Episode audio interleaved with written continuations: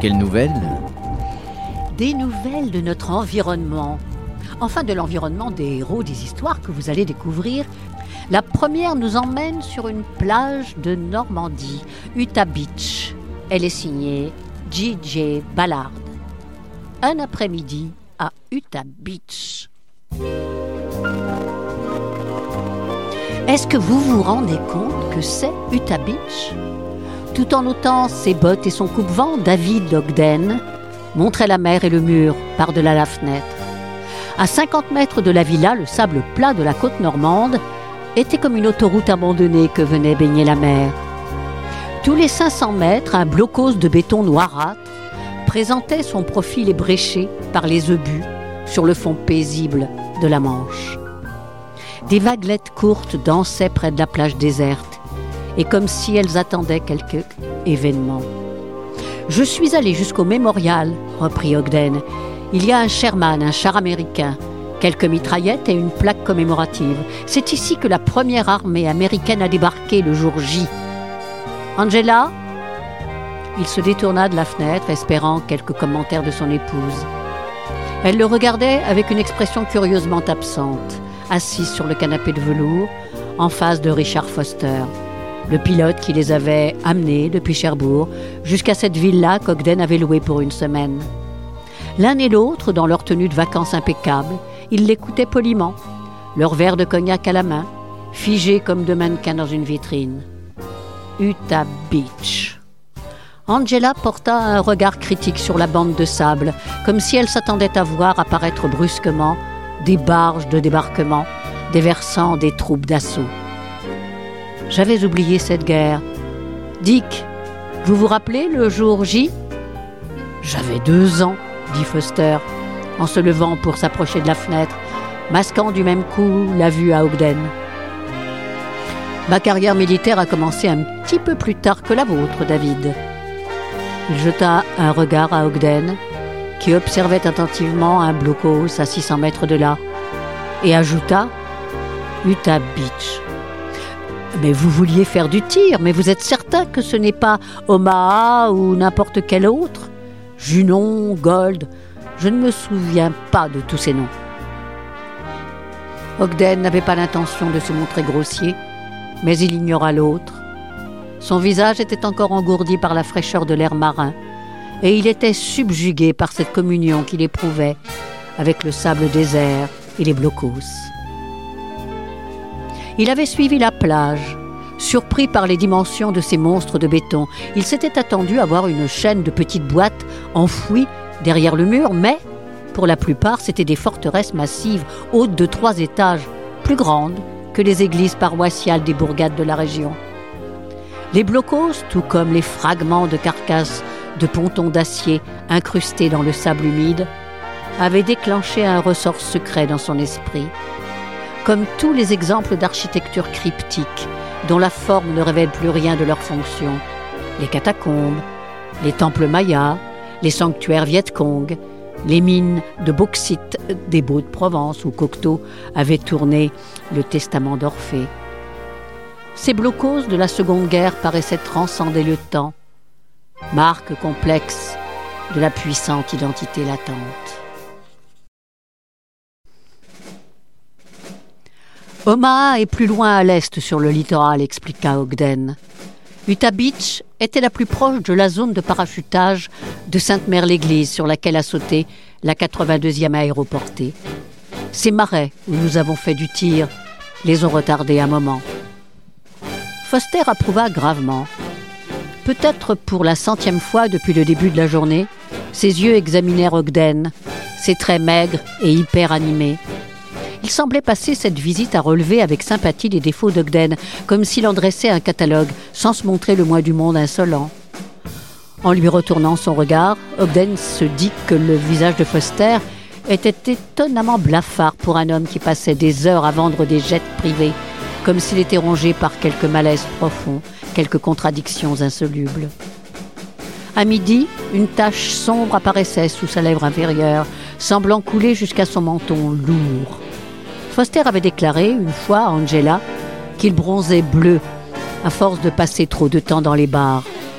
Comme si elle avait décidé de se comporter en arbitre et de séparer les deux hommes, Angela se leva pour aller jusqu'à la fenêtre. Pour quelqu'un qui n'a jamais été dans l'armée et n'a jamais entendu un coup de feu tiré par colère, David me semble remarquablement bien informé des questions militaires. Oui, n'est-ce pas, pour un non-combattant appuya Foster. Je ne dis pas cela comme une critique. J'ai passé cinq ans dans l'armée et personne n'a jamais pu me dire qui avait gagné la bataille de Waterloo. Vous n'étiez pas pilote d'hélicoptère demanda Ogden. En fait, je ne m'intéresse pas du tout à l'histoire militaire. Mais durant le déjeuner, il admit en lui-même que cela n'était pas tout à fait exact à proprement parler. Quoiqu'il n'eût pas pensé un instant aux plages du débarquement, Angela lui avait suggéré de passer cette semaine en Normandie. Foster s'était offert à les transporter gratuitement, sous le prétexte d'un vol de démonstration, à bord d'un bimoteur Comanche.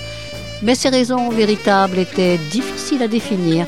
Tout le voyage avait été dominé par l'ambiguïté. Chacun gardait ses raisons cachées, comme des boîtes de puzzle.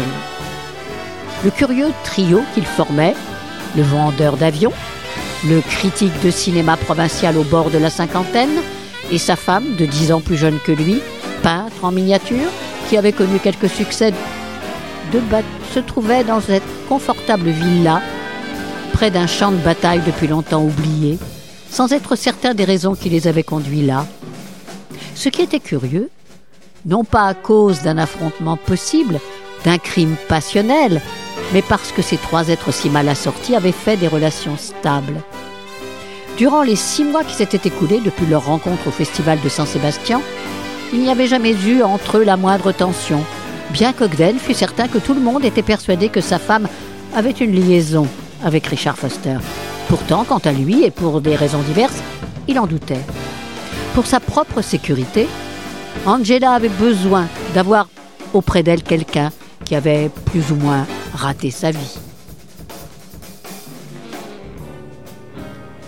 Sa jeune femme, Ogden se répétait ces mots en son fort intérieur, tout en détaillant le menton d'Angela qui était devenu plus pointu, ses maxillaires plus marqués, ses épaules plus carrées sous son chemisier de mousseline, se faisait la réflexion qu'elle n'était en fait plus si jeune que cela. Bientôt, elle aurait dépassé l'âge qu'il avait quand ils s'étaient rencontrés. J'emmène Angela jusqu'à Sainte-Mère, annonça Foster après déjeuner. Vous voulez venir, David? Nous pourrions goûter au Calvados. Comme d'habitude, Ogden refusa. Ses promenades du matin l'avaient épuisé. Il se laissa aller dans un fauteuil et contempla le glissement lent des vagues sur la grève. Il avait conscience des horaires complexes de ces expéditions arbitraires dans lesquelles Foster et son épouse se lançaient tous les jours. Mais pour le moment, toute son attention était concentrée sur le blocos, à 600 mètres de là. Malgré le soleil, le béton luisait d'embrun, pareil à quelques blocs d'anthracite humide qui auraient généré son propre climat.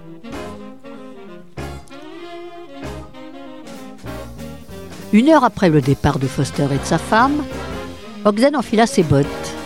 Il avait fini de digérer le déjeuner et maintenant, la villa silencieuse, avec son mobilier austère, lui semblait un décor pour quelques drames claustrophobes.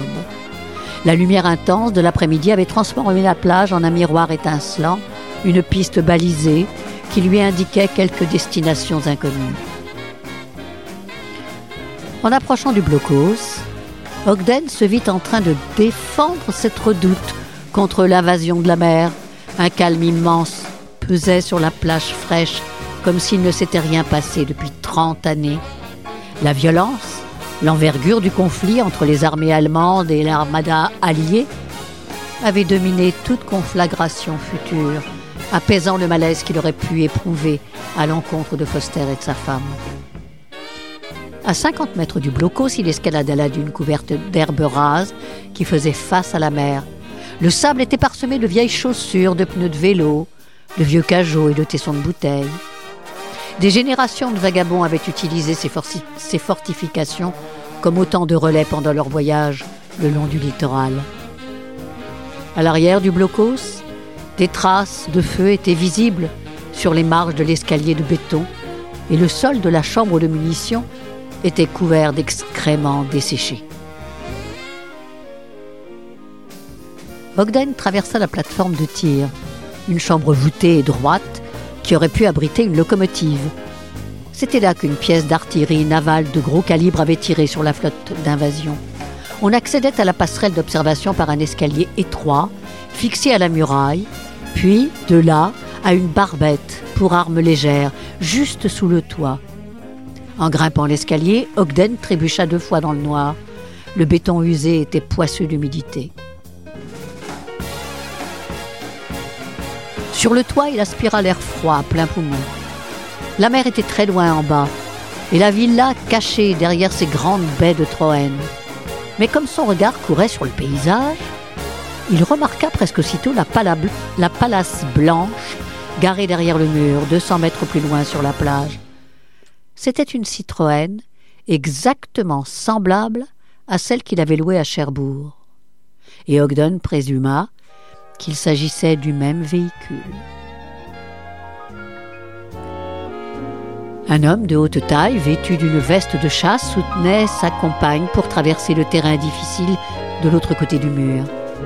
Il se dirigeait vers un hangar à bateau à l'extrémité d'une cale. Au-dessus de la plage, et Ogden reconnut le manteau de castor de la femme et le geste qu'elle eut pour poser sa main gantée sur l'épaule de l'homme. Il redescendit l'escalier. En les observant calmement, dissimulés par le parapet, il avait compris que c'était délibérément qu'il avait rapproché Angela et Richard Foster. Ces promenades solitaires, ces excursions au musée du débarquement d'Aromanche avaient fait partie d'un plan confus et à demi formulé pour former les événements et la décision en ce qui le concernait. Pourtant, en les voyant ouvrir la porte du hangar à bateau et échanger un bref baiser dans le soleil, comme s'il cherchait à le provoquer, Ogden avait éprouvé un profond sentiment de perte. Il avait compris que tous ces mois durant lesquels il avait pris sur lui-même étaient perdus et que, depuis le début, il s'était bercé d'illusions.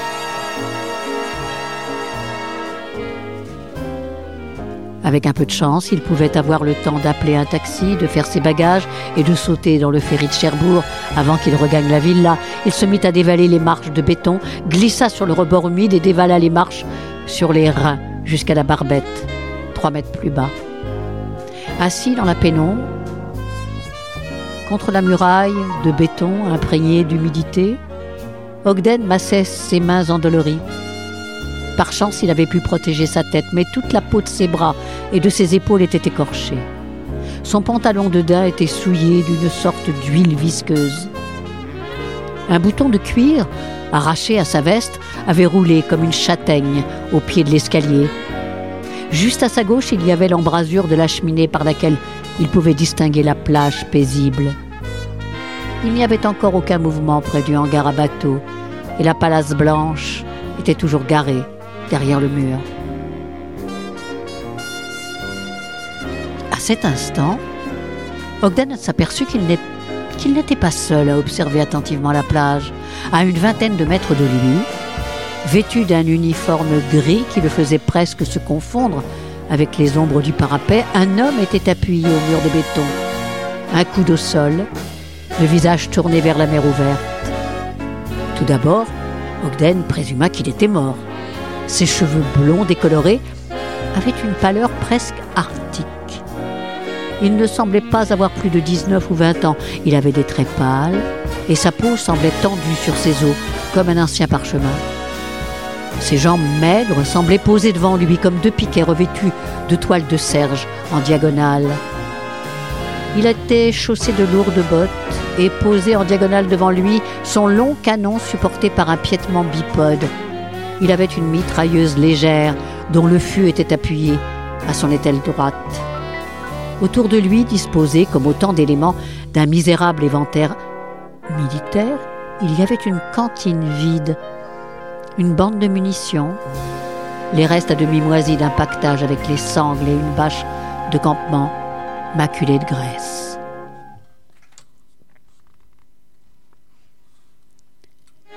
À quelques centimètres d'Ogden, près de la fenêtre de tir à portée de sa main, il y avait un pistolet à fusée tout à fait semblable à celui qu'il avait pu voir la veille au musée du débarquement d'Aromanche.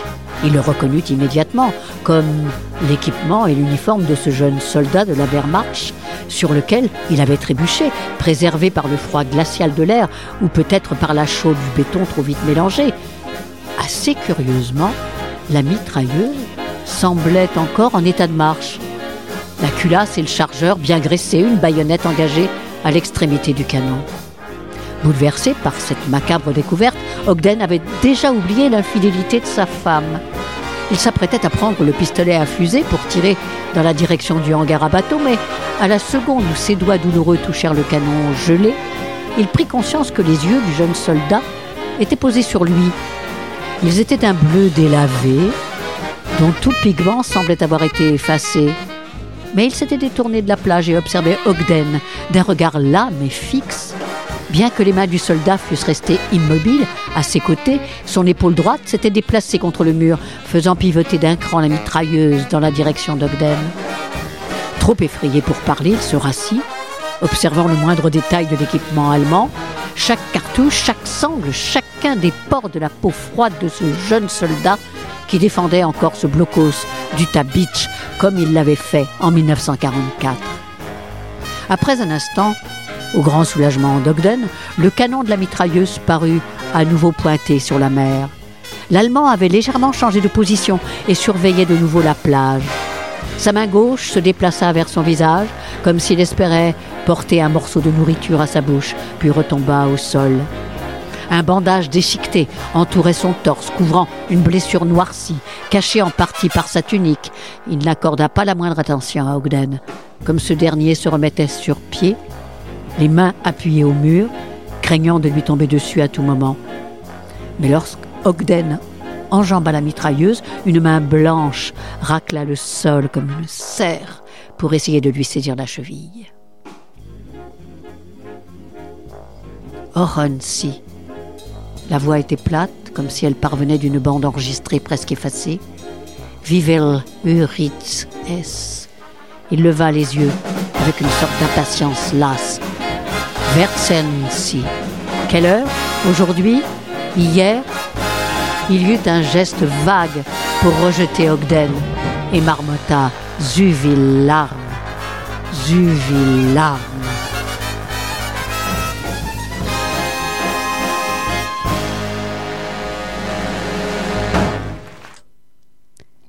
Assurant le fût de la mitrailleuse au creux de son épaule, il se pencha sur le canon visant la plage.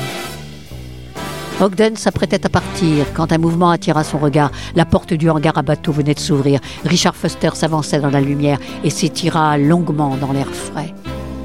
Angela le rejoignit quelques trente secondes plus tard. Ensemble, ils se dirigèrent vers la palace et des. Ogden s'était arrêté près de l'escalier.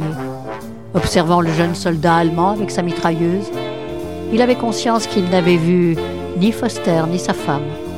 Le hangar et le mur lui étaient cachés par le parapet de la, barbette. Mais il se remettait de ses blessures et s'avançait jusqu'au bord de la fenêtre de tir. Quand il atteignit la villa, dix minutes plus tard, Ogden avait déjà décidé de la tactique et de la stratégie qu'il devait appliquer à ce qui serait l'ultime action militaire de la Seconde Guerre mondiale.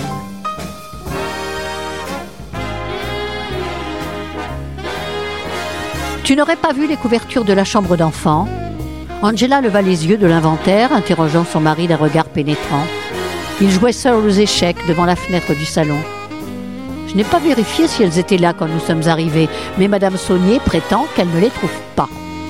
Ogden secoua la tête tout en rejetant un regard vers le blocos. Depuis sa découverte, trois jours plus tôt, il s'attendait à tout moment à voir apparaître sur le toit un soldat de la Wehrmacht blessé, au milieu des mouettes couinantes, une couverture rose sur les épaules. Pour le déjeuner, il avait changé de place afin de se trouver en bout de table pour pouvoir observer en permanence le blocos. Peut-être euh, n'y en a-t-il jamais eu, dit-il, on peut les remplacer. Non, elles étaient bien là. Madame Saunier veille toujours à ce genre de détails. Elle m'a aussi parlé des carafes. David, est-ce que tu es en transe? D'un geste irrité, Angela rejeta ses cheveux blonds en arrière, puis avec un haussement d'épaule, elle prit son manteau. Richard Foster l'attendait dans la voiture avec un, des deux fusils de tir qu'ils avaient loués. Ogden s'était rendu compte qu'il avait pris l'habitude d'emporter toujours une arme avec lui, comme s'il avait décidé et décelé le changement d'atmosphère de la villa. En vérité, Ogden avait fait de son mieux pour entretenir la bonne humeur de ces derniers jours. Patiemment, il attendit leur départ. Une demi-heure plus tard, Madame Saunier partit dans sa Simca. Quand le bruit du moteur se fut estompé, Ogden se leva enfin et gagna la serre au fond de la salle à manger. Il ôta les pots de plantes hivernales au feuillage resplendissement de leur étagère, écarta la plateforme du mur et prit la valise qu'il avait achetée à Sainte-Mère-l'Église le matin même, pendant qu'Angela et Foster prenaient leur plaisir sur la table du breakfast. Il avait commis une erreur en capturant les, en capturant les couvertures de la chambre vacante, mais sur l'instant, il n'avait eu qu'une seule idée en tête, garder le jeune soldat en vie. Dans la valise, il y avait de la bande adhésive, de la pommade antiseptique et de la charpie stérile. Une bouteille d'eau de Vichy, une autre de schnapps, un réchaud Primus, six boîtes de soupe différentes et un écouvillon de nettoyage qu'il avait acheté chez l'armurier local. L'Allemand avait soigneusement huilé sa mitrailleuse, mais son canon avait très certainement besoin d'un sérieux ramenage. Ayant vérifié le contenu de la valise, Ogden remit en place les rayons et quitta la serre. Dans le jardin, protégé par les troènes, les traits d'air froid venus de la plage étaient comme des étincelles retombées de quelque carnaval. Pourtant, comme à l'accoutumée, quand il atteignit le blocos, la température était tombée de 10 degrés, comme si la redoute de béton noir n'existait que dans une zone climatique qui lui était propre. Ogden s'arrêta dans l'escalier, guettant d'éventuels intrus. Durant le premier après-midi, quand il avait quand pris les couvertures d'enfants et rassemblé précipitamment un peu de pain, de salami et de lait, avant de regagner en hâte le blocos, l'Allemand était retombé dans le coma, ainsi qu'il le faisait de façon intermittente, sans prévenir. Il avait toujours le regard fixé sur la ligne de marée, la main droite crispée sur la détente de sa mitrailleuse. Mais son visage était si pâle et si glacé qu'Ogden l'avait tout, d'abord cru mort. Mais il s'était réveillé au bruit du lait qu'Ogden versait dans son quart. Il s'était assis et l'avait docilement laissé draper les couvertures sur ses épaules. Ogden n'avait pu demeurer qu'une heure auprès de lui, de crainte d'éveiller les soupçons de sa femme. Et il avait passé toute la soirée dans un état de surexcitation extrême, terrifié à l'idée de voir surgir à tout moment une mission militaire allemande.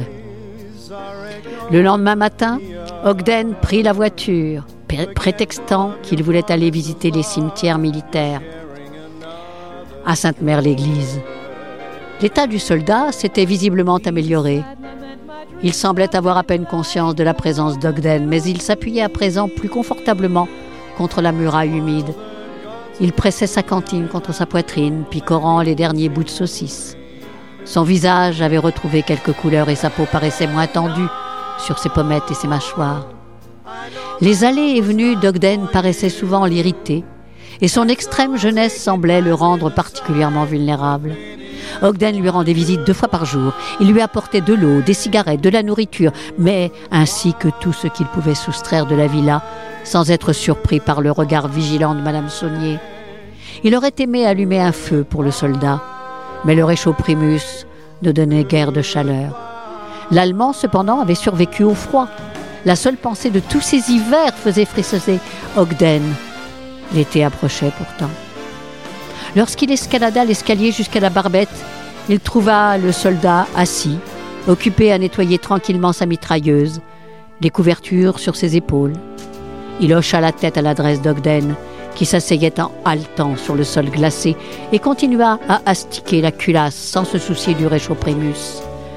Lorsqu'Ogden lui tendit les couvillons, il lui accorda un bref regard de reconnaissance, mais il n'accepta de manger que lorsqu'il eut remonté l'arme. Ogden l'observait d'un regard appréciateur, heureux de voir ce jeune soldat se vouer totalement à la défense de ce point d'appui solitaire.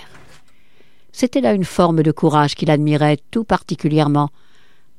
Dans un premier temps, il avait redouté que l'Allemand ne décide de fuir dès qu'il aurait retrouvé quelque force ou de gagner une position plus aisée à défendre. Il était évident qu'il ignorait tout du véritable débarquement d'Utah Beach et qu'il continuait seul la guerre. Ogden n'avait nullement l'intention de lui dire la vérité, et la résolution du jeune Allemand ne semblait jamais entamée. En dépit de l'amélioration de son état général, les jambes du soldat continuaient de lui refuser tout service, et il n'avait pas réussi à s'approcher suffisamment du parapet pour apercevoir le hangar à bateau à 200 mètres de là. Chaque après-midi, Angela et Richard Foster escaladaient les dunes jusqu'à la cabane aux minuscules roues de bois et s'éclipsaient pour une bonne heure. Ogden éprouvait l'envie d'arracher la mitrailleuse aux jeunes blessés allemands et de vider la bande de munitions sur la paroi écaillée du hangar, mais le jeune Allemand tirait sans doute avec plus de précision que lui. Le pistolet à fusée était toujours sur la fenêtre de tir, une cartouche engagée dans son barillet. Quand le soldat l'aurait nettoyé, il serait prêt. Deux jours plus tard, après une heure de l'après-midi, commença le dernier engagement militaire qui devait jamais avoir lieu sur Utah Beach. À 11 heures, Angela était assise à la table du petit déjeuner. Elle lisait un journal local quand Richard Foster revint du hall où il avait eu une conversation téléphonique. Il va falloir partir cet après-midi, le temps se gâte. Quoi? Ogden abandonna ses échecs pour le rejoindre. Il montra la plage qui était comme un grand ruban de satin humide sous le soleil brillant. On ne dirait pas, fit-il. Je viens de parler au type de la météo à l'aéroport de Cherbourg. Il y a un front qui arrive des Sorlingues. Le baromètre grimpe comme un ascenseur. Ogden croisa les doigts pour essayer de maîtriser le tremblement de ses mains. Nous pourrions attendre encore un jour, non? L'avion a tous les instruments de navigation nécessaires. Pas question. À cette heure, demain, la Manche sera ensevelie sous les cumulonimbus. Cela équivaudrait à circuler dans un labyrinthe de volcans en éruption. Dick sait ce qu'il fait, approuva Angela. Je vais faire l'inventaire avec Madame Saunier après le déjeuner. Elle peut rapporter les clés à l'agence quand nous serons partis. Elle ajouta à l'intention d'Ogden qui fixait toujours Foster d'un air incertain. Un jour de plus ne fera pas la différence, David. Toute cette semaine, tu n'as rien fait d'autre que de te promener seul sur la plage. Dans la demi-heure suivante, Ogden essaya de trouver une excuse pour rester, arpentant le salon pendant que le remettait les valises. Il s'efforçait de ne pas entendre les voix des deux femmes, de les chasser de son esprit, conscient que tout son plan était sur le point de s'effondrer. Déjà, le matin même, il s'était rendu au blocos avec du café, de la soupe et des cigarettes. Le jeune Allemand s'était presque rétabli et il avait rapproché la mitrailleuse du parapet. À présent, Ogden allait l'abandonner là. Dans les jours qui viendraient, il comprendrait que la guerre était finie et il se rendrait aux autorités françaises. Ogden entendit la porte du devant se refermer, puis la voix de Foster dans l'allée. Angela lui répondit. Il les observa depuis la fenêtre, admirant sans passion leur audace. Ils allaient faire une dernière promenade ensemble. D'une main, Foster tenait Angela par le coude, serrant une carabine dans l'autre. Ogden était encore surpris par la façon qu'ils avaient de proclamer publiquement leur liaison. Durant ces deux derniers jours, ils avaient tout fait, partout, sauf dans le lit d'Angela. Il s'appuya des deux mains contre la vitre. Il lui restait encore une faible chance. Il se rappelait la manière presque provocante dont Angela l'avait regardé pendant le dîner, la veille au soir, certaine qu'il ne tenterait rien. Quinze minutes plus tard, Ogden avait quitté la villa, laissant seule Madame Saunier déchaînée. Serrant la carabine, il courait entre les flaques d'eau que la mer devenue grosse avait laissées sur Utah Beach. Langsamer, Zug, Schnell, Langsam. Le jeune Allemand essayant de ramener Ogden au calme, levait une main blême. Il l'écarta du parapet, il s'avança et déplaça le pied de la mitrailleuse pour la braquer sur le secteur de la plage où se trouvait le hangar qu'Ogden n'avait cessé de lui désigner en gesticulant depuis son arrivée. Ogden s'était accroupi contre le mur, trop décidé pour laisser l'Allemand prendre le commandement. En l'espace de quelques jours, le jeune soldat s'était rétabli de façon remarquable. Son visage et ses mains avaient encore une pâleur d'albinos, mais il semblait avoir pris un peu de poids.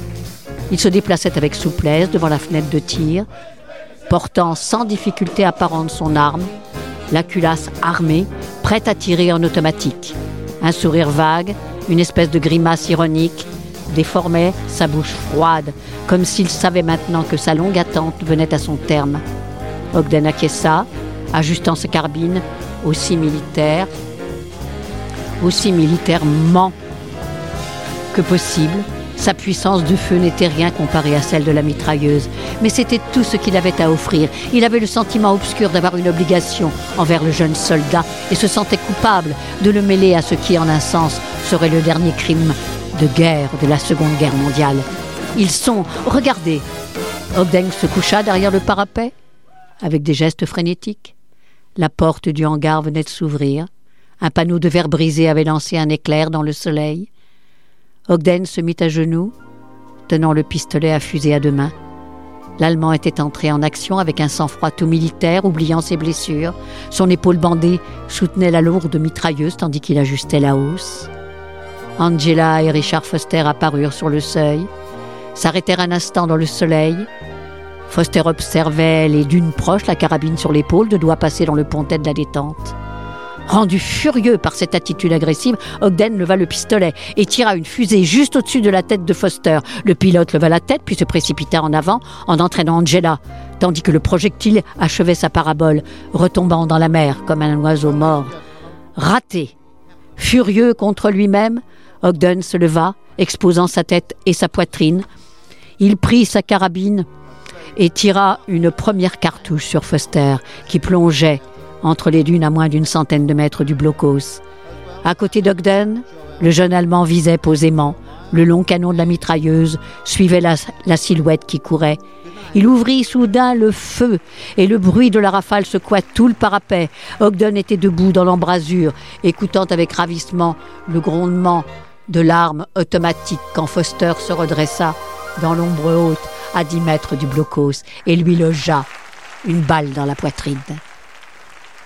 Est-ce qu'il est. Angela attendait dans la pénombre de l'escalier, le col de son manteau de fourrure remonté sur ses joues. Elle se tenait à l'écart du corps étendu sur le sol de la barbette, tandis que Foster posait sa carabine contre la paroi et s'agenouillait. Reste éloigné autant que possible, lui dit-il. Il examina le corps, puis poussa le pistolet à fusée du bout de sa chaussure maculée de sang. Il tremblait encore de peur et de toute la fatigue accumulée durant cette dernière semaine. Par contraste, Angela semblait absolument calme. Il avait remarqué qu'elle avait tenu avec la conscience qui lui était propre à gravir l'escalier. J'ai eu de la chance qu'il tire d'abord avec ça. Sinon, je n'aurais peut-être pas eu le temps. Mais où est-ce qu'il a pu trouver ce truc et tout ce matériel? Partons, il faut appeler la police, dit Angela. Mais Foster explorait le sol du bloco sans paraître l'entendre. Dick, dans une heure, je serai peut-être moins convaincante. Mais regarde-moi tout ça. Une mitrailleuse de la Seconde Guerre mondiale, des cartouches, un réchaud primus, un dictionnaire d'allemand et toutes ces boîtes de soupe. Il devait camper ici. Je t'ai dit qu'il faudrait beaucoup pour le faire réagir. Angela. Foster s'écarta et lui fit signe de s'approcher. Regarde-le. Mais bon Dieu, il porte un uniforme allemand. Les bottes, la vareuse, tout. Dick. À l'instant où ils sortaient du blocos, ils virent Madame Saunier qui courait dans leur direction. Foster prit le bras d'Angela. Ça va? Bien sûr. Avec une grimace, Angela descendit les derniers degrés de béton. Tu sais, il a dû croire que nous débarquions. Il parlait toujours de Utah Beach. Alors, l'environnement musical de cette nouvelle de J.J. Ballard était signé Glenn Miller, un tromboniste, compositeur et chef d'orchestre de big band jazz et swing américain, qui a disparu à l'âge de 40 ans, probablement au-dessus de la Manche, durant la Seconde Guerre mondiale, le 15 décembre 1944. Pendant toute la guerre, lui et son big band ont participé au théâtre des armées, organisé pour distraire les combattants sur tous les fronts.